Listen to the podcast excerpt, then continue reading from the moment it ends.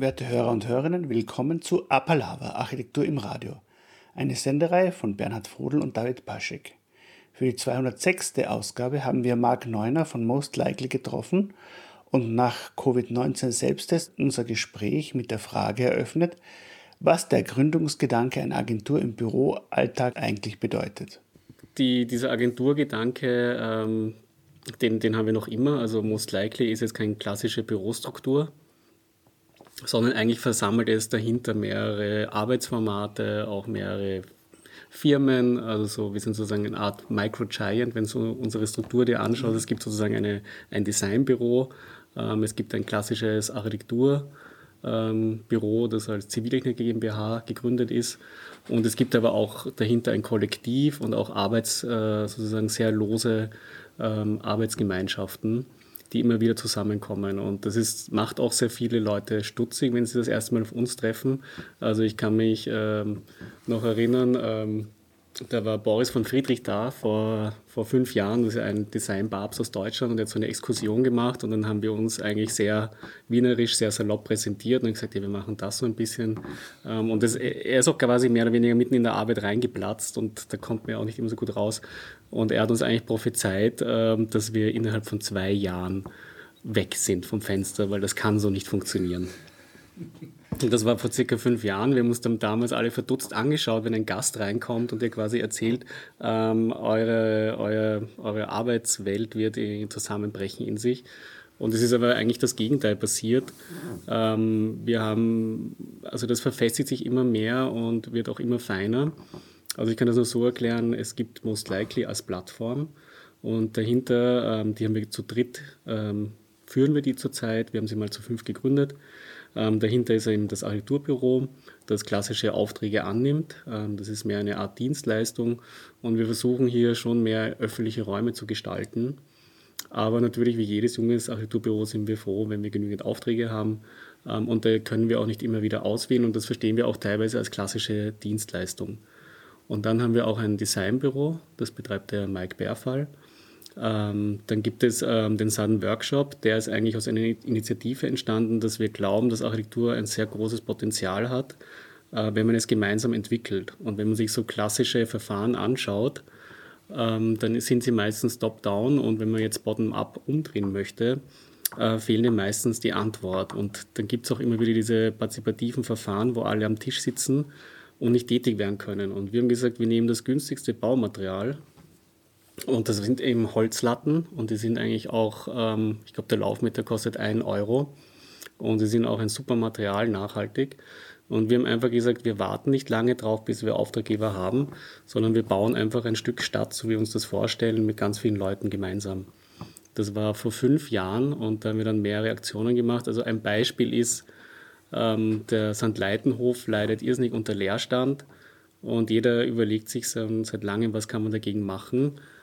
Und dort werden dann auch immer wieder die, die, Leute befragt eigentlich und die können sich oft gar nicht viel vorstellen. Und wir haben dann gesagt, okay, ähm, wir richten eine Werkstätte im leerstehenden Kino ein ähm, und bauen einen 100 Meter langen äh, Tisch.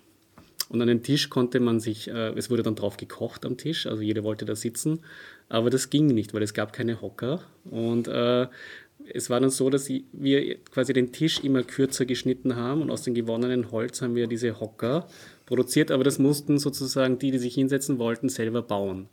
Und dann sitzt man eben in einem leerstehenden Kino, das, die, die 100 Meter lange Skulptur ging raus ins Freie und die ist immer kürzer geworden und das Essen hat immer mehr Leute angezogen und dann redet halt jeder auch über diesen Leerstand. Und dann kommt halt die Idee, was ist mit einer Gemeinschaftswerkstätte eigentlich in einem der größten Gemeindebauten und was für Gemeinschaftsräume braucht man heute. Und dieses Zusammenbauen äh, eröffnet dann eine ganz andere Ebene, ähm, weil es nicht nur um das Reden geht, sondern das kommt dann oft nebenbei und, und führt auch sehr schön zum Ziel. Und da haben wir dann eigentlich mehrere Ideen realisiert mit unserem Workshop. Und das führen wir jetzt eigentlich, wir haben dann gemerkt, wir waren bei sehr, sehr vielen Zwischennutzungsprojekten involviert. Also es gab eine Zeit lang in Wien, wo kein Zwischennutzungsprojekt nicht äh, ohne uns funktioniert hat, möchte man fast sagen. Ähm, das ist einfach passiert. Also man kommt dann rein in ein paar Leute, die Ideen haben und Zwischennutzungen sind eigentlich ein super Testbed ähm, für Ideen, weil sie sind günstig eigentlich, es ist temporär, es kommen engagierte Leute zusammen, ähm, man braucht nicht alle Baunormen beachten. Ähm, also wir waren dann mit der Magderei, die Thomas Demadeur führt die Magderei, waren wir in der alten Post und das war ein riesiges Gebäude, ich glaube mit 27.000 Quadratmeter im ersten Bezirk. Und da haben wir aber auch geholfen, anderen Leuten Ateliers einzurichten. Ähm, und diesen temporären Markt, da sind am Wochenende jeweils 2000 Leute hingekommen. Also es war eine enorme Anziehungskraft. Ähm, und so haben wir einfach die Ideen einfach gebaut ähm, und dann hat jetzt irgendwann die österreichische Holzindustrie eingestiegen und gesagt, das finden wir so super, wir sponsern euch das ganze Holz. Ähm, also wir haben unendlichen Supply an, an, an, an Latten. und ja, und dann haben wir uns aber auch hingesetzt und gesagt, okay, wir wollen ja nicht nur einfach Spaß und, und bauen, sondern wir verfolgen ja eigentlich schon Ziele und haben eigentlich so eine Art Manifest einmal ähm, dann auch formuliert, wo wir gesagt haben, die Sachen, die wir bauen, sollen alle öffentlich zugänglich sein. Ähm, und unser Lieblingsbild ist eigentlich, wenn wir uns eine Stadt vorstellen, sind eigentlich die Grillstationen auf der Donauinsel. Die kennen einige und das ist für mich einfach ein Symbolbild, wie ich mir eine gute Stadt vorstelle. Also man kann den schönsten Ort in der Stadt, äh, kann jeder für ein paar Stunden sein eigen nennen auch. Und das Ganze ähm, könnte man ja auch mehr auf die Stadt um übertragen, ähm, indem man sagt, ähm, ja, also es ist nicht so exklusiv, ich gehe nicht auf der Stadt und das ist alles Eigentum, sondern ich habe vielleicht sowas wie eine Jahreskarte der Wiener Linien, habe ich so eine Jahreskarte der Wiener Räume ähm, und habe Zugänge eigentlich ähm, zu ganz vielen Räumen, die mich dann auch unterstützen, meine Ideen zu verwirklichen. Ähm, ähnlich eigentlich dieser Grillstation. Und diese Ideen haben wir einfach beim Saden Workshop langsam begonnen, im Kleinen auch umzusetzen, weil ja immer alle sagen, das funktioniert nicht.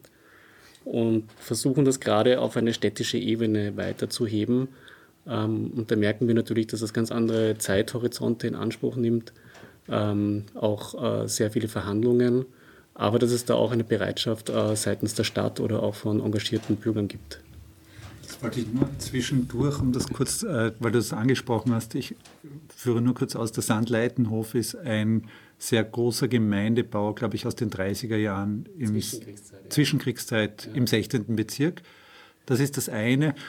Und du meinst mit den Grillstationen, meinst du diese öffentlichen Grillplätze auf der Donauinsel, wo man, die sind, es gibt quasi als Infrastruktur, gibt es quasi Feuerstellen. Ja. Man geht hin und, äh, und der first, first come, first serve, nein, oder? Nein, das wird oder, gebucht. oder bucht man? Das ja. bucht man und dann bringt die Stadt Wien, glaube ich, Holz hin, oder? Nein. Doch. Äh, das kann auch so sein. Also es ist so, äh, Sie haben ja, es ist so, dass ich glaube, ab äh, 23. Jänner quasi wird die Hotline freigeschalten und dann quasi First äh, Rings, First Come sozusagen, dann meldet man sich dort an und kann sagen, es gibt ja, glaube ich, ich weiß jetzt nicht ganz genau die Zahl, aber äh, ein Dutzend Grillstationen, da kann man sich dann anmelden und sagt, ich möchte die Grillstation Nummer 9, ähm, das ist meine Lieblingsgrillstation, daher weiß ich das, ähm, äh, am 7. August buchen. Und dann nimmt sie deine Nummer auf, ähm, derjenige, der antwortet, und du musst, glaube ich, auch 10 Euro zahlen.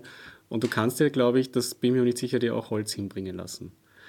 Und du kommst eigentlich dann mit deiner Grillausrüstung hin und das Interessante ist, das waren ja früher eigentlich nur so Betonrundsteine, wo du Feuer machen konntest.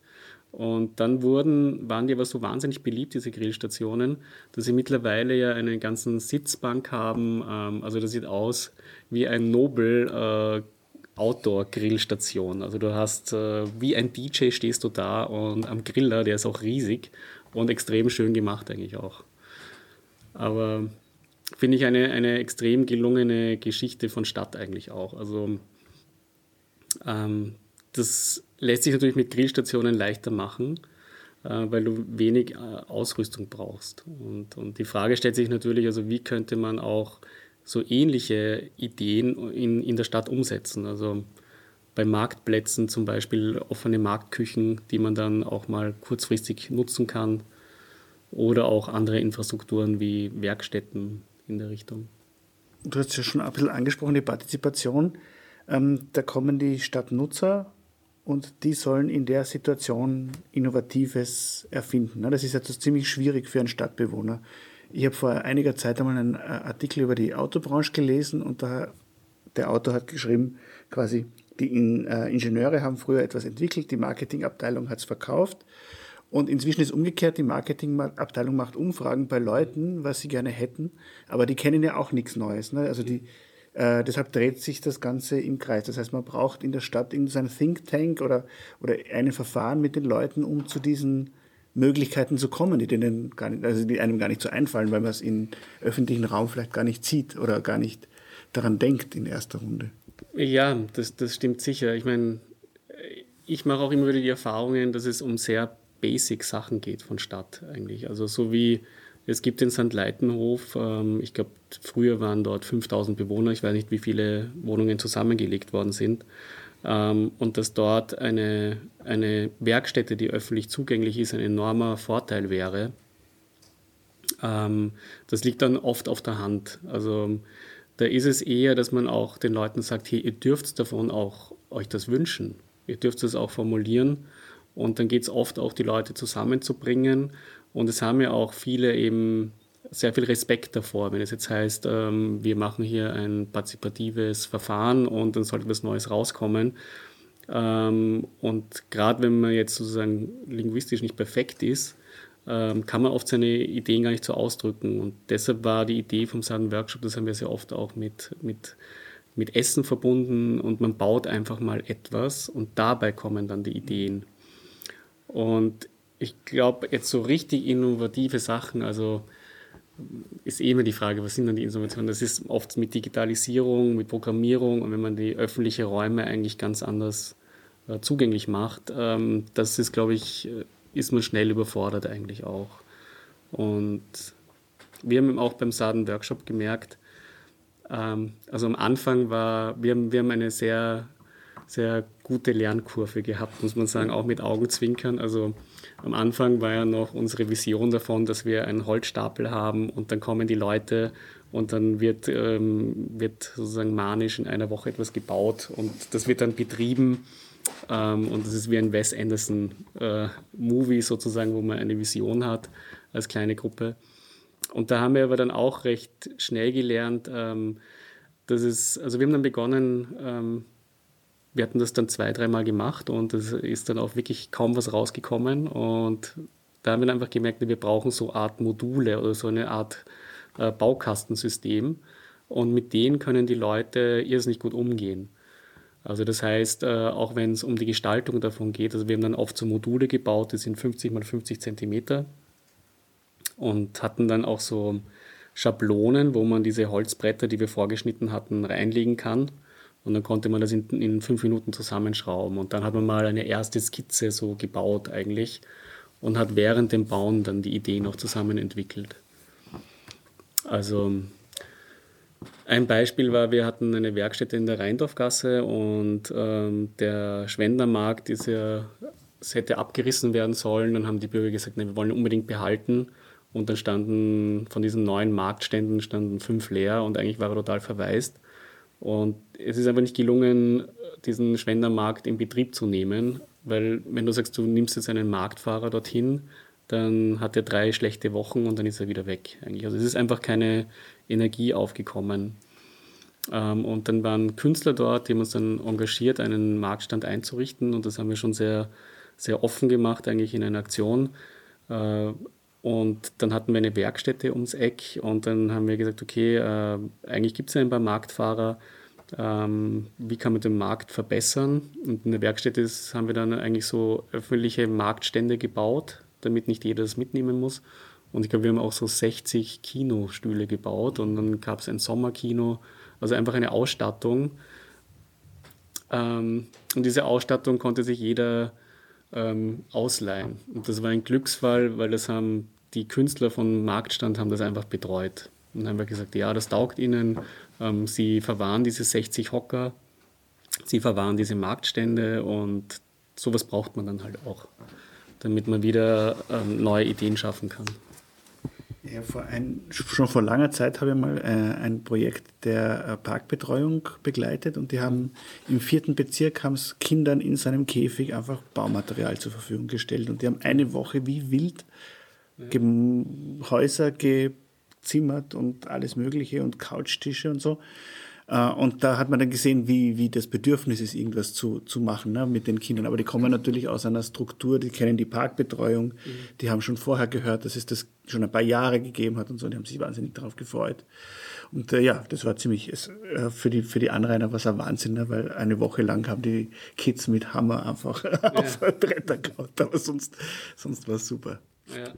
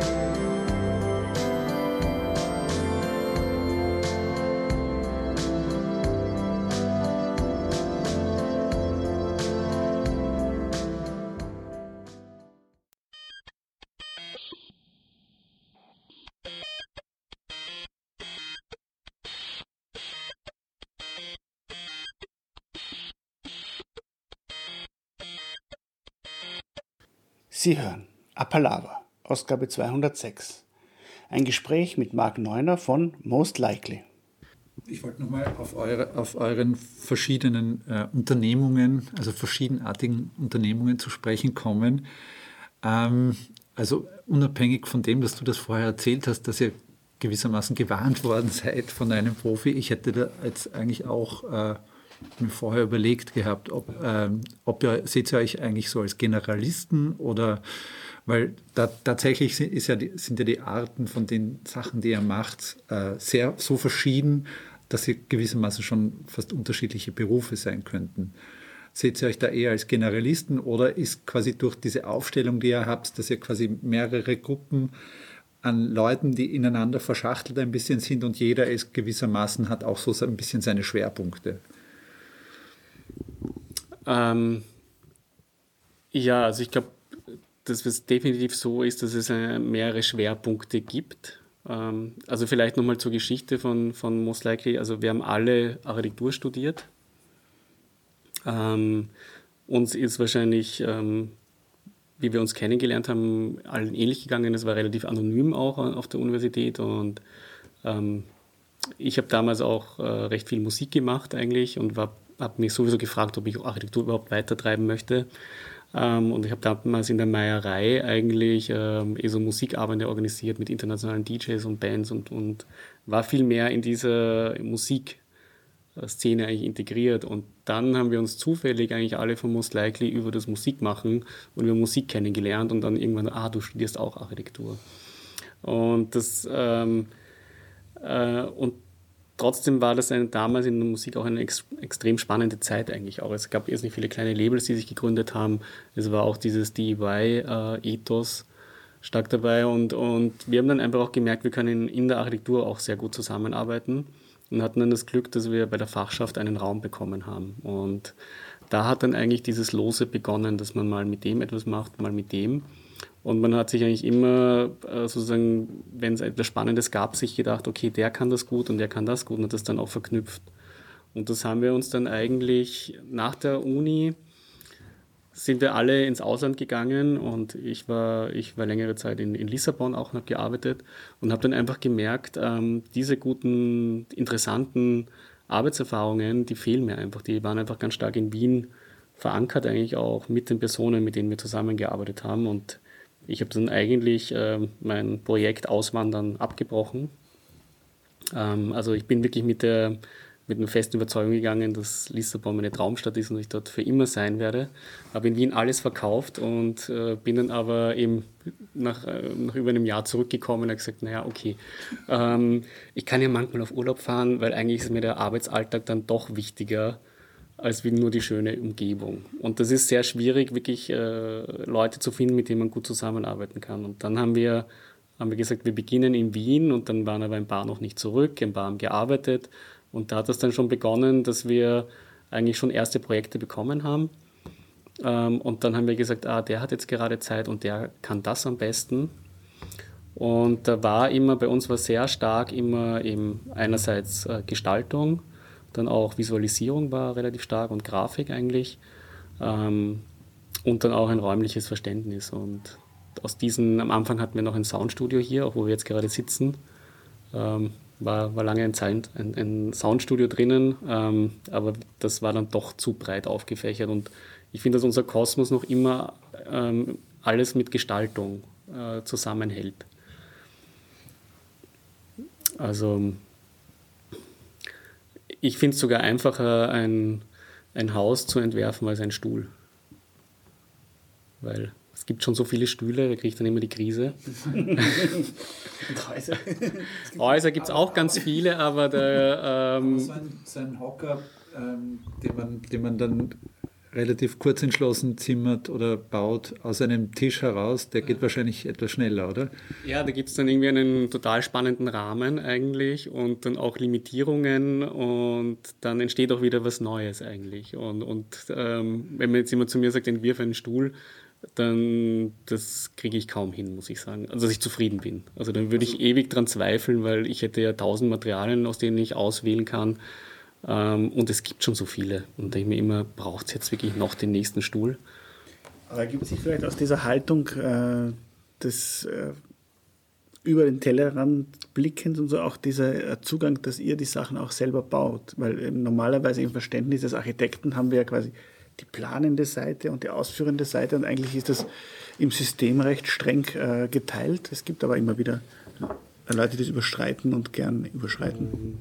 Ja, im Moment machen wir sehr viele Aufträge auch, auftragsbezogene Sachen. Ähm, also das war eine, eine, eine bestimmte Phase, die jetzt auch noch, die es auch noch immer gibt mit dem Sahn-Workshop, wo wir die Sachen selber gebaut haben. Aber was sich, glaube ich, wie ein roter Faden durchzieht bei uns ist, ähm, dass wir, also wir haben sehr, sehr wenige Wettbewerbe gemacht. Ähm, muss ich kurz ausholen. Also es, ähm, ich glaube, wir hatten vielleicht einen Wettbewerb gemacht bis vor fünf Jahren. Und dann wurde ich gefragt, ob ich die Wettbewerbsausstellung mache. Also wo die ganzen Projekte vom Wien Museum, die beim Wettbewerb ähm, teilgenommen haben. Ähm, und das waren, glaube ich, 240 Stück. Und ähm, ich habe dann gesagt, ja, ich mache die Ausstellungsgestaltung. Und dann war der Raum, der war eh schon riesig mit ein paar hundert Quadratmetern. Ähm, aber dann bringe mal, ähm, das waren, glaube ich, drei Plakate pro Team bringe mal, äh, das sind dann 230 mal 3, das ist dann eben fast 750 Plakate in einen Raum unter. Und dann, und ich glaube, ich habe jedes Projekt länger gesehen ähm, als viele. Ne, das, danke, dass das, also das nicht aus meinem Mund kommen muss. Und dann frage ich mich auch immer wieder, okay, also ich war dann also habe ganz wenig Juryerfahrung, aber das, das geht dann oft innerhalb eines Tages und so weiter und, und dann zu, wirklich zu beurteilen, ähm, weil ja Architektur nicht nur das fertige Produkt ist, sondern auch das Prozess. Also das ist dann sehr komplex und, ähm, und da haben wir dann gesagt, okay, eigentlich ist, ist dieses Verfahren der Wettbewerbe eigentlich sehr schwierig eigentlich auch und wir hatten auch nicht die Kohle, um zu sagen, wir machen jetzt so große Wettbewerbe eigentlich, ähm, weil da verdient man ja einfach mal ein, ein halbes, dreiviertel Jahr nicht. Und das war einfach bei unserer Gruppe nicht, wir haben ständig schauen müssen, dass irgendwo ein Geldflow da ist. Ähm, also wir haben ja dann auch diese Lampen, aber da, das geht jetzt, wird jetzt fast zu weit gehen. Und, und da haben wir dann eben begonnen zu sagen, wir machen jetzt keine Wettbewerbe, aber wir nehmen die, die Zeit statt den Wettbewerben oder ein bisschen weniger ähm, und entwickeln so äh, eigene Arbeitsformate oder eigene Ideen. Also zum Beispiel wir widmen uns einem Material. Äh, wir sagen was kann man mit Papier alles machen. Und bei dem Papier haben wir dann diese Lampen begonnen zu entwickeln aus der Falttechnik. Dann haben wir daraus eigentlich äh, an den Unis sehr viele Workshops gemacht. Ähm, und so entsteht dann auch ein Produkt ähm, und, oder eine Skulptur oder auch kommerzielle Arbeiten. Wir haben dann auch ähm, für die Xenia Hausner für ein Bühnenbild Sachen gemacht, also dann wird es plötzlich zur Dienstleistung. Und wir haben eben geschaut, dass wir uns bestimmte Skills nehmen ähm, und deshalb gibt es auch diese ganzen Formate bei Most Likely ähm, und gesagt, okay, wir entwickeln da erstmal eine Methode oder eine, eine, Arbeitsweise und die bringen wir dann an den, an den Markt. Und, und dasselbe war beim Sudden Workshop, wir versuchen uns also selbst das oft aufzubauen, was wie der Auftrag dann ausschaut eigentlich auch. Ja, also im Moment interessiert uns eben sehr stark dieser öffentliche Raum auch und, und was macht Stadt eigentlich auch aus und so positiv. Und ähm, wir wissen auch, dass es eben die Ressourcen knapper werden, dann auf der anderen Seite steigen die Immobilienpreise wahnsinnig. Ähm, und es geht einfach auch um diese Zugänglichkeit. Also wenn man jetzt ein normal verdient eigentlich auch und man möchte sich dann selbstständig machen. Wer kann sich das dann wirklich leisten, ein gutes Geschäftslokal oder gutes Büro zu nehmen? Also es geht auch sehr viel um Zugänge zu Räumen. Und dann haben wir uns überlegt, wie kann man eigentlich diesen Wandel in die Städte überhaupt hineinbringen? Und dann schauen wir uns einfach, haben uns die Stadt länger angeschaut und analysiert und sind halt drauf gekommen, ähm, okay, Marktgebiete haben ein enormes Potenzial eigentlich, weil jede Stadt hat Marktgebiete, die haben aber eigentlich ihre Funktion verloren, weil jeder geht in den Supermarkt. Ähm, auf der anderen Seite gibt es auch wieder ein Interesse an, an dieser kleinteiligen Produktion. Und dann auch Werkstätten werden eigentlich irrsinnig stark aus, äh, sozusagen ist wirklich schwer, die richtige Widmung dafür zu finden. Ähm, und es gibt so gut wie keine Werkstätten mehr auch. Und auch äh, Plätze des Arbeitens haben uns sehr interessiert. Ähm, und dann haben wir gesagt, okay, wir schauen uns diese drei Typologien an und überlegen uns erst einmal, wie kann man die mit der Digitalisierung verknüpfen, dass sie eigentlich ganz anders funktionieren und was könnten die sozusagen, was für neue Nutzergruppen können sie an, ansprechen. Und das ist jetzt dieses neueste Arbeitsformat des Common Space, nennen wir das, ähm, das wir jetzt eigentlich sehr lang, eineinhalb Jahre lang entwickelt haben, dank einer Förderung auch, und wo wir jetzt gezielt äh, sozusagen auf Personen zugehen und denen auch mal erzählen von der Idee, die wir da haben und ähm, versuchen dann dadurch eigentlich auch ein, äh, Projekte zu schaffen. Ist ein ganz ein anderer Zugang als wie über Wettbewerbe, eigentlich, wo das Briefing schon fertig da liegt. Also eigentlich versuchen wir das Briefing zu machen und dann auch ein Projekt mhm. darauf hin. Und bin ich selbst auch sehr gespannt, wie gut das geht. Also vielleicht sagen wir dann auch nach einem Jahr oder nach zwei Jahren, wir werfen das Handtuch.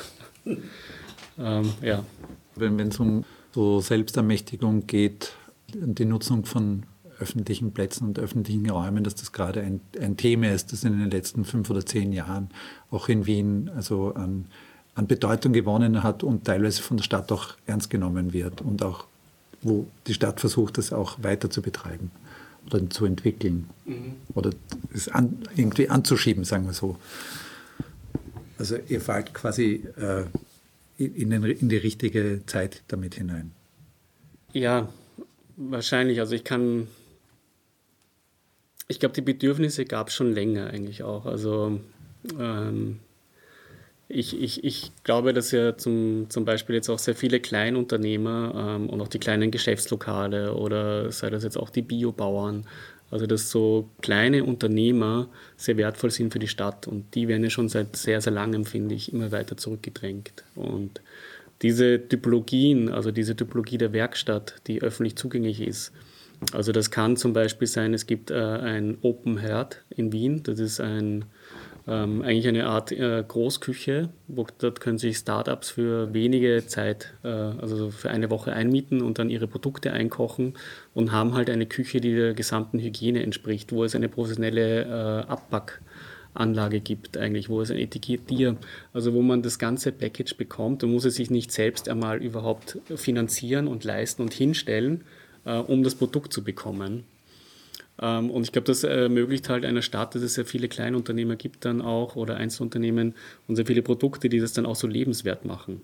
Ähm, und ich glaube, da versuchen wir immer wieder Konzepte dafür auch zu entwickeln. Ähm, und, und da kommt jetzt auch die Digitalisierung hinein, die, äh, die wir sozusagen, oder ich finde, dass das eine enorme Kraft hat für die Stadt auch, Räume neu zu denken, weil das ähm, also ich bin in einer Wohnanlage aufgewachsen und wir hatten einen Partykeller oder eigentlich hieß es ein Jugendzimmer. Und das war aber im Keller und das war der schlechteste Raum. Und dann wusstest du nie, ob der jetzt frei ist. Dann quasi sind Freunde da, dann hast du runtergeschaut, dann war er besetzt eigentlich, dann war er nicht gut ausgestattet. Also es waren in den 70er, 80er Jahren einfach Gemeinschaftsräume ähm, sehr, wie soll man sagen, einfach, da war kein Fokus darauf. Und heute ist es ja ganz anders. Heute gibt es viele Bauprojekte, gerade von Baupuppen, die sagen, okay, es gibt genau die Gemeinschaftsküche und die Bibliothek an den wertvollsten Orten im Erdgeschoss und im, im Dachgeschoss. Und eigentlich kann man übers Internet nachschauen, ist das frei, man kann das sehr flexibel buchen. Und das macht einfach auch ein, ein Teilen von Ressourcen viel attraktiver. Und ich glaube, dass wir darauf abzielen, wenn wir sagen, wir denken die Stadt neu, dass wir uns eigentlich, gibt schon so viel in unseren Städten und es ist auch mehr eine Frage, wie, wie können wir das sozusagen gut zugänglich machen. Ähm, und wie müssen dann auch diese Sachen ausschauen und wie kann man vor allem dort mehr Qualität schaffen weil äh, das schon immer unser Anspruch ist, äh, dass, dass die Räume einfach äh, eine sehr gute Atmosphäre haben eigentlich oder sehr gut ausgestattet sind. Und ich glaube, dass sich gerade in diesem Hinblick in Wien extrem viel verbessern lässt auch. Also was äh, ein bisschen die Erfahrung zeigt, ist ja, dass die Art, wie man miteinander über das kommuniziert auch, also nicht nur das Digitale, sondern auch die anderen Tools bei Baugruppen und so, dass das Um und Auf ist eigentlich dafür, dass man diese Gemeinschaftseinrichtungen über längere Zeit für alle bereithalten kann, oder? Ja. Also wenn man jetzt eben so schaut, was eben eine neuere Architektur ist, und ich meine, für mich gibt es einfach die klassische Architektur, ähm, da zählen auch die ganzen Star-Architekten dazu, das sind einfach tolle, schöne Bauwerke mit einem Aha-Effekt. Und dann gibt es ja für mich jetzt auch eine sehr interessante Strömung, ähm, die einfach ganz andere Räume hervorbringt. Und das, das entsteht aus Prozessen eigentlich auch. Und da ist ja die Frage, wenn ich jetzt sage, okay, von dieser Traumstadt, die ich vorher beschrieben habe, die mich ja mehr unterstützt, also wo ich eine Karte habe und ich komme überall rein und die ermächtigt mich, meine Ideen zu haben. Ähm, da braucht es dann aber auch ein sehr engagiertes äh, Kümmerer oder Verwalter, der diese Räume äh, sich auch darum kümmert. Und es braucht auch ein Umdenken, äh, finde ich, an den Bewohnern und Bewohnerinnen, weil man sieht das ja auch jetzt an diesen Rollern, die überall herumstehen oder auch an den Fahrrädern. Ähm, die sind natürlich kommerziell eingesetzt, deshalb stört es mich da auch weniger. Aber die werden ja auch sehr schlecht behandelt eigentlich. Ähm, und wenn wir jetzt sozusagen so neue Räume zur Verfügung stellen, dann braucht es auch jemanden, der sich darum kümmert. Und ich glaube jetzt zum Beispiel, wenn man sich überlegt, was kann das beim Markt sein? Also vielleicht gibt es einen ganz einen tollen Marktstand und vielleicht ist da eine Food Cop drinnen, die eh schon diese Arbeit gerne macht. Und die ist dann auch noch eine Anlaufstation für Kleinproduzenten aus dem Umland, weil die können nicht dauernd verkaufen. Also man muss halt diese Synergien zusammensuchen.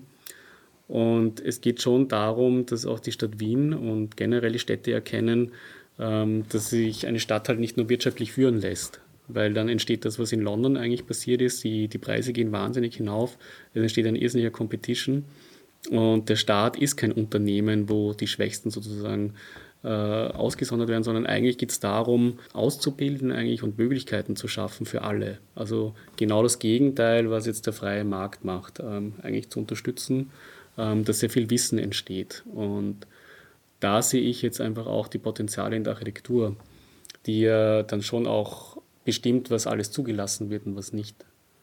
Und wenn ich mir das vorstelle, am Naschmarkt zum Beispiel, ursprünglich war ja die Idee, dass äh, ich glaube, die Stadt Wien hat 4000 äh, Leute in der Landwirtschaft beschäftigt.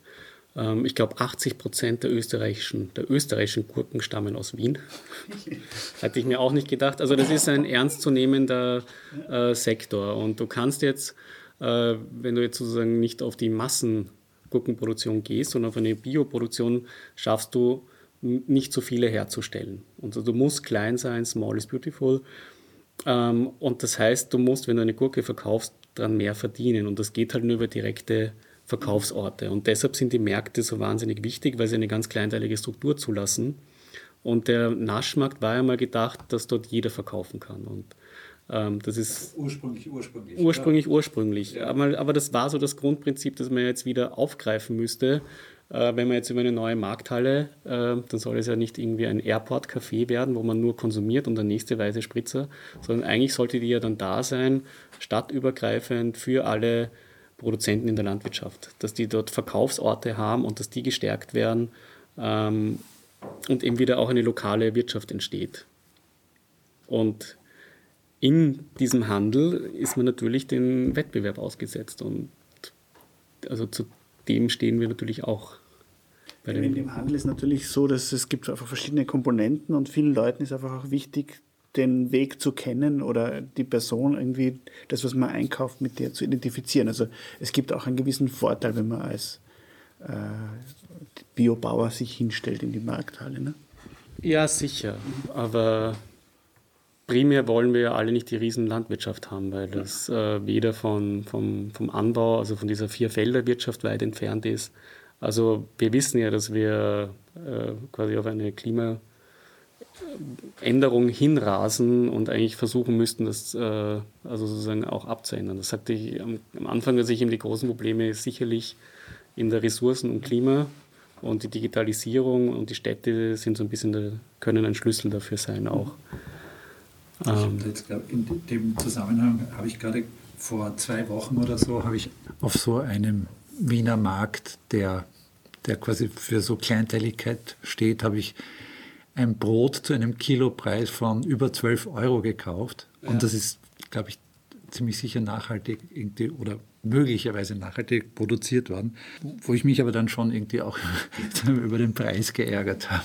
Ja, ja also ist das Ganze gestern passiert. Ich bin vom Büro zum Siebenbrunnenplatz hinaufgegangen, dann habe ich dort zwei Marktfahrer gesehen und habe gedacht, okay, äh, quasi kaufe ich halt was ein, lasse ich das Geld lieber, lieber dort als im Supermarkt. Am Schluss habe ich einen Apfelstrudel, wo der Kilo 28 Euro kostet. Äh, quasi, es war nicht ein Kilo, es war dann irgendwie ein Stück von 8 Euro, wo ich mir gedacht habe, naja, das wäre jetzt im Restaurant billiger gewesen. Und dann habe ich mir ähm, beim Gemüse war ich überfordert, weil der hatte eigentlich nur ausländisches Gemüse und, und, und Obst eigentlich, das eh gar nicht lokal war.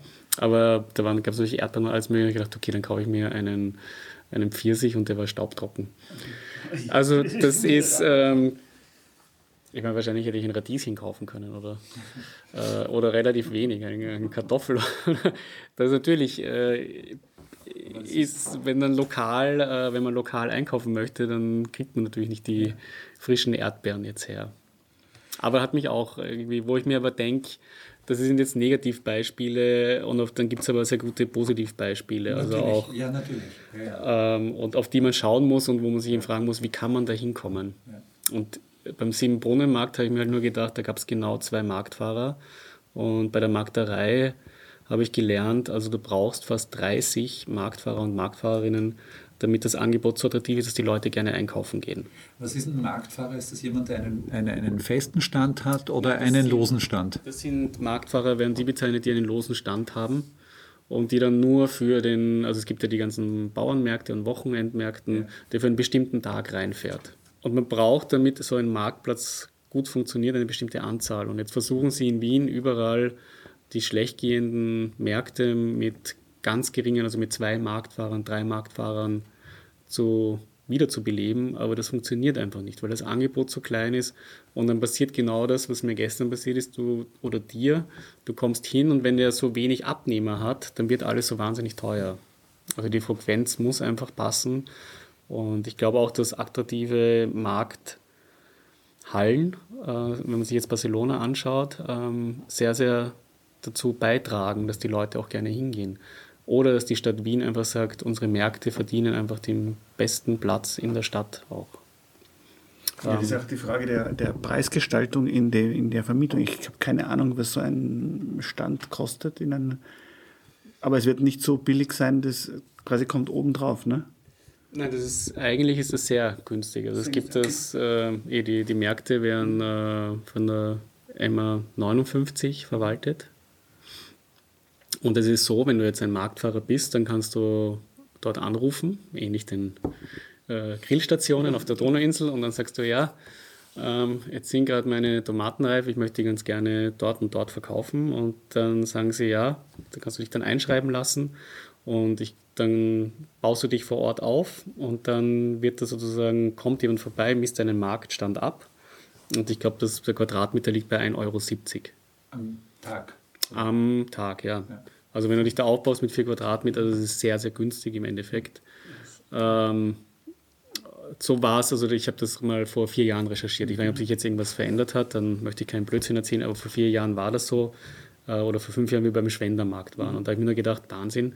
Also das ist eigentlich schon sehr, sehr günstig und, und ähm, natürlich braucht es aber auch Frequenz, weil es bringt dir nichts, wenn du jetzt am Schwendermarkt stehst und vier Kunden hast und dann nur zwei Euro für den Marktstand zahlst.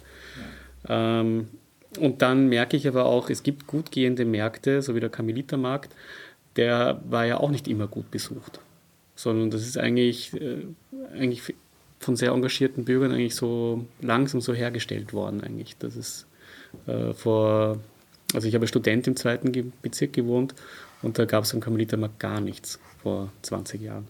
Und dann hat er sich so wahnsinnig gut entwickelt und das Potenzial äh, gibt es an, an ganz vielen Orten auch. Ja, die Schwierigkeit ist ja dann, dass diese Orte dann ja mehr zu Gastrozonen werden. Ne? Karmentemarkt ist ja auch, da gibt es ja ziemlich viele eigentlich Gastrolokale, wo es dann wieder die Marktidee ein bisschen verloren geht, wie am Naschmarkt eigentlich auch. Ja, das ist, ähm, du kannst natürlich über Gastronomie einfach wesentlich mehr Geld einnehmen und ähm, sozusagen, also das, das, was einfach beim Naschmarkt passiert sind, sind einfach diese Pachtverträge und dass die juristisch einfach nicht gut aufgesetzt waren. Ähm, also das müsste man heute eben auch ganz anders organisieren. Ähm, dort ist es ja fast so etwas wie Eigentum. Also es gibt dann, wenn du dort einen Marktstand haben möchtest, muss, muss man sehr viel Ablöse zahlen. Und das kann sich jetzt sozusagen, äh, das rentiert sich für Gastronomie, aber nicht für. Und wenn man jetzt beginnt, so einen, so einen Markt sich zu überlegen, also und da finde ich eben diese spannende Sache zwischen Architektur, äh, also man kann ja nicht, ich kann jetzt nicht einfach hingehen und sagen, ich mache jetzt das schönste Dach äh, das bringt nichts. Also ich muss ja schauen, dass ich einerseits auch dort die besten Produkte hinbekomme. Und dann kann man sich halt überlegen und sagen, okay, man braucht Gastronomie am Markt, aber vielleicht müssen die dann doch eine ganz andere Pacht zahlen. Und vielleicht gibt es auch ein paar fixe Stände. Ähm, also man muss dann schon differenzieren und, und, und das auch immer wieder abgleichen, macht das Ganze eigentlich noch Sinn. Und dann möchte man natürlich auch eine Food Cop da haben, die zahlt vielleicht viel weniger. Ähm, da möchte man ganz viele Kleinbetriebe gibt es, die können, haben nicht die Zeit am Markt zu verkaufen. Vielleicht gibt es dort eine Abholstation eigentlich, wo man das hinbringt. Also man muss dann ganz viel in die Organisation hineinbringen und das liefert dann eigentlich das, die interessanten Gedanken für die Architektur auch wieder, dass sie gut funktionieren. Und jetzt kann man natürlich versuchen, als Architekt eine eher offene Strukturen ähm, zu, zu entwerfen, die viel zulassen, also so wie eine Altbauwohnung auch. Ähm, aber meistens ist halt das beim Wettbewerb das Raumprogramm sehr spezifisch eigentlich auch. Also das ist so, auf der anderen Seite entstehen auch immer wieder mehr Projekte. Also wenn man jetzt nach Paris schaut, also da hat ja die Anne Hidalgo, äh, eine der ersten Sachen, die sie gemacht hat im Jahr 2040, war dieses Reinvent Paris. Und die hat äh, gesagt, okay, ich suche mir 23 Plätze in der Stadt. Ähm, das sind einfach Orte, wenn man das jetzt auf Wien überträgt, könnte man jetzt zum Beispiel sagen, okay, es gibt den Naschmark-Parkplatz, ähm, es gibt äh, die Donauinsel eigentlich als, Freizeitbereich, ähm, es gibt irgendwelche Parks, äh, vielleicht den Kongress, also wenn wir, wenn wir St. Leitenhof waren. Also die hat einfach Punkte mit, äh, wo sie gesagt hat, da wollen, möchten wir gerne was machen und hat dann einen Open Call gemacht. Und da wurde sowohl das Architekturprojekt als auch, wie wird das Ganze betrieben. Ähm, und dann wurde nicht das ausgewählt, das den größten finanziellen Return auf Investment bringt, äh, sondern eigentlich was am besten langfristig ist für die Stadt. Ähm, und das war ein, ein, ein großer Erfolg eigentlich für Paris, weil aus dem jetzt sehr viele Projekte auch entstehen. Und dann kam natürlich auch diese, diese weitere Ideen, ich glaube diese 15-Minute Paris, ähm, wo, wo, sie, wo gesagt wurde, okay, eigentlich müssen auch die äußeren Kretzel so funktionieren, dass du in 15 Minuten alles erreichen kannst. Also einen Zugang zu einem Park haben, auch zu Lebensmitteln. Und ähm, ja, in diese in der Richtung, glaube ich, gibt es sehr viele Möglichkeiten auch, wo ich, wo ich mir wünschen würde und wo ich glaube auch, dass die Architekten ähm, einfach involviert sein sollten, auch im Diskurs oder auch in den Gedanken.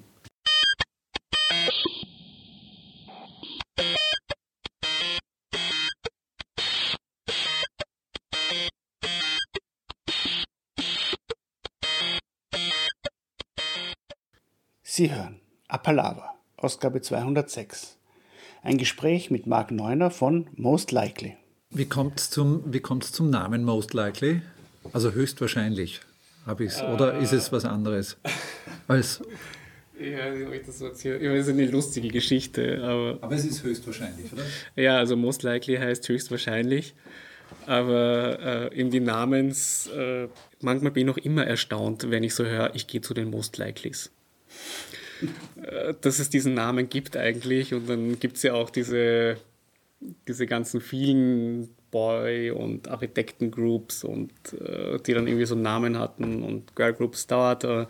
Ähm, bei uns war es eigentlich so, wir eben, wir haben nach der Universität haben wir uns dann, wir dann vom Ausland, vom Arbeiten zurückgekommen, haben wir uns sehr schnell einen, einen Raum genommen in der Schottenfeckgasse, einen sehr schönen.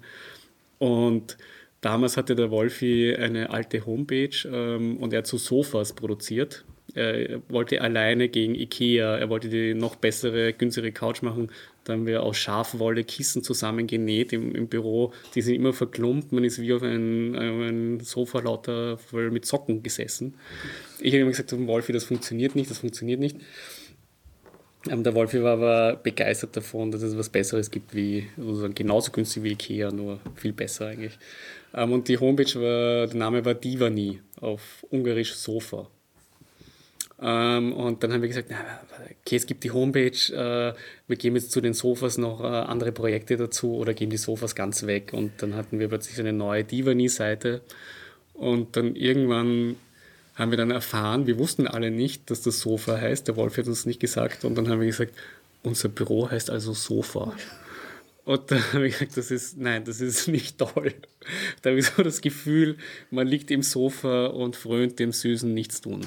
La Dolce Feiniente sozusagen. Ähm, und dann haben wir gesagt, nein, wir brauchen einen, einen neuen guten Namen. Und dann, ich glaube, damals waren wir zu sechs sozusagen, dann haben wir nach diesem Namen gesucht. Und ich sage, es gibt nichts Schlimmeres, als wir zu sechst nach einem Namen zu suchen. Und das beginnt halt, äh, es ist dann immer, irgendwann haben wir dann, das kommt natürlich vor bei guten Freunden, wir haben dann immer Scherze auch gemacht und haben dann gesagt, ja, also wir waren dann irgendwann bei Schwarzbau oder Toast Hawaii oder äh, es ist einfach nicht gut geworden. Und dann hatten wir eigentlich so eine riesen Papierskulptur bei der Vienna Design Week gemacht äh, im Haupthaus und wir wussten einfach, da wollen wir den neuen Namen haben. Und ich glaube, dann im letzten Moment äh, hat der Mike gesagt, ich habe auch noch eine Homepage, die heißt Most Likely. Und dann haben wir die wieder genommen und haben gesagt, okay, das ist so höchstwahrscheinlich, das gibt noch eine Offenheit. Also von dieser langen Namensuche im Nachhinein war es wahrscheinlich schon, dass wir uns sehr intensiv damit auseinandergesetzt haben. Ähm, und wir wollten nicht einfach unsere Namen nehmen, sondern was Offenes haben und was auch eine, eine Wahrscheinlichkeit ausdrückt eben. Und so gesehen finde ich auch, dass der Name sehr gut passt. Natürlich, wenn mich jetzt eine Firma anruft, dann finde ich wieder, dass es total unpassend ist. Äh, Most Likely. L-I-K-E-L-Y. Most. Ja, so wie der Most. Like, ja, Likely. Also das ist äh, bei jedem vierten Anruf äh, habe ich noch immer keine schnelle Antwort gefunden, um es zu buchstabieren eigentlich. Ja, ich habe einmal eben zur Musik, ich habe einmal eine, eine sehr schöne Arbeit gemacht. Die habe ich auch hier, das sind eigentlich so Schallplattencovers. Mhm. Und ähm, zwar habe ich da, äh, es gab ja einmal diesen Hit äh, Bring Me Edelweiß. Mhm. Und das war so ein One-Hit-Wonder in der Musik eigentlich. Ähm, also ein One-Hit-Wonder ist eh jemand, der einen einzigen Welthit hat. Also vielleicht kennen wir viele. Sinead O'Connor, äh, wahrscheinlich dann auch... Äh, aber Sinead O'Connor würde ich jetzt nicht dazu zählen. Ja, aber ja, aber die hat sozusagen einen ein ganz Cover, bekannten, ein einen ganz bekannten, ich meine, in der Architektur gibt es das ja auch. Also der Johann Utzon zum Beispiel hat äh, dieses wahnsinnig bekannte, hat nachher noch ein paar schöne gemacht. Oder auch äh, der Architekt, der auf der Donauplatte die UNO City gebaut hat. Mhm. Ähm, also ich habe nur die Geschichte so gehört, dass der plötzlich. Cover, das kann sein, ja. Der, ich habe nur gehört, er hat, also er hat diesen Wettbewerb gewonnen. Musste man dann nachschauen. Die UNO City wurde von Architekt Johann Staber geplant. Dieses Gebäude blieb sein Hauptwerk, aber auch das äh, Austria Center in Wien entstammt seiner Feder. Ähm, und das äh, quasi hat plötzlich diesen riesen Bauwerk gehabt und hat dann ein Büro gehabt mit x äh, Leuten, das von einem Tag auf den anderen. Und ich glaube, der war so gefordert von dem Projekt, dass er dann nachher eigentlich äh, nicht mehr wirklich was gemacht hat. Also es gibt einige One-Hit-Wonders auch in der Architektur. Und ich habe dann äh, sozusagen so Schallplattencovers daraus gemacht mhm. und habe den dann auch äh, nicht von uns gemachte Musik, aber so Musik zugeordnet und habe das mit einem Grafiker gemacht, diese One-Hit-Wonders in Architecture. Mhm. Du hast vorher erzählt, dass du Musikabende oder Festivals oder halt äh, organisiert hast in der Meierei oder hast du einfach auch selber auf, aufgelegt, oder? Ja, genau. Ja. Also ich war zuständig für, für, für die Musik. Ähm, also ich war zwischen 12 und, und 17 war ich in, in, in Deutschland und eigentlich bin ich recht viel Skateboard gefahren und habe Punk gehört und dann irgendwie bin ich zum ersten Mal ähm, in einen Club reingeraten, wo Sven Feth damals aufgelegt hat. Ähm, und ähm, ich habe gar nicht gewusst, was für eine Musik das genau ist. Und dann habe ich eigentlich die ganzen Punk-Platten weggeräumt irgendwie und habe dann begonnen, in so ganz kleinen Plattenläden eigentlich auch so elektronische Musik zusammenzusuchen. Und ähm, bin dann eigentlich mit 17 äh, nach Österreich zurückgekommen, nach Wien und keiner kannte damals eigentlich noch, das wird gewesen sein, so 92, 93, eigentlich äh, elektronische Musik so richtig. Ähm, und es gab in Wien, glaube ich, zwei kleine Plattenläden, wo man die Musik bekommen hat. Ähm, und die habe ich halt gesammelt und dann ähm, gab es am Anfang ganz wenige DJs, die elektronische Musik aufgelegt haben. Und dann wurde ich dann irgendwann mal gefragt, ob ich sozusagen in der Meierei, die ja ein, ein, eine wahnsinnig tolle Location war, das Musikprogramm machen möchte, weil ich mich eben so gut ausgekannt habe. Und dann habe ich gesagt, ja, gerne und habe dann auch gerne aufgelegt dort. Und das hat mir eben wirklich sehr, sehr viel Spaß gemacht und ich hab, äh, war so ein richtiger Schallplattendigger eigentlich auch, der am Flohmarkt überall, wo er war und dann haben wir auch, habe ich auch in anderen Städten schon begonnen aufzulegen und dann habe ich mit 25 habe ich mir gedacht, na, eigentlich habe ich jetzt genug, so viel Zeit eigentlich in dunklen Clubs zu verbringen und habe dann eigentlich von einem Tag auf den anderen das Ganze gegen einen VW Camper äh, getauscht und bin dann eigentlich mit dem äh, quasi habe ich ein Erasmus-Jahr in Madrid gemacht und habe dann eigentlich von einem Tag auf den anderen eigentlich meine sozusagen DJ-Karriere auf Eis gelegt ähm, und bereue es auch nicht.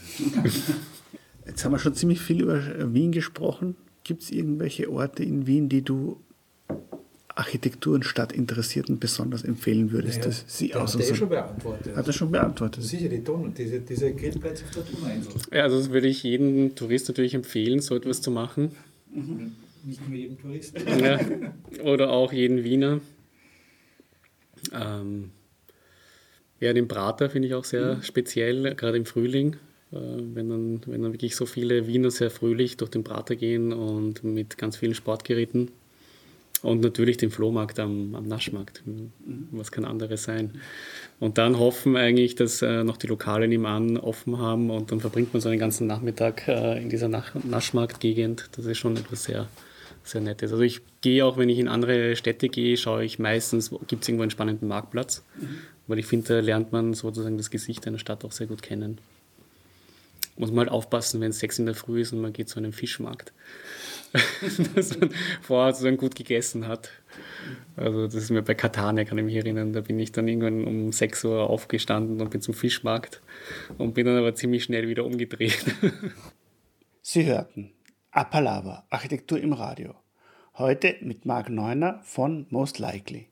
Weitere Informationen zu den Projekten, aber auch die Bauanleitungen für die Möbel etc. finden Sie auf deren Website www.mostlikely.com. Diese und viele weitere Sendungen dieser Sendereihe finden Sie zum freien Nachhören auf unserer Webseite www.apalava.com. Der Gast der 207. Ausgabe wird Rames Najjar sein. Wieder am ersten Montag im Monat ab 13 Uhr. Es verabschiedet sich Bernhard Frodel und David Baschek.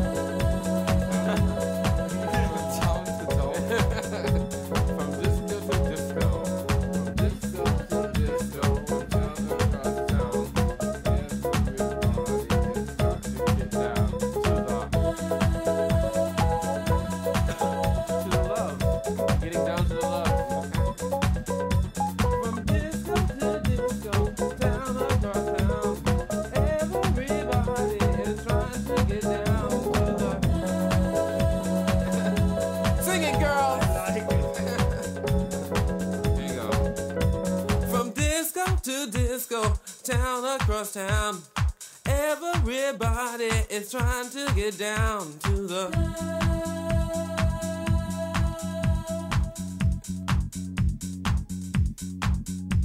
From disco to disco, town across town.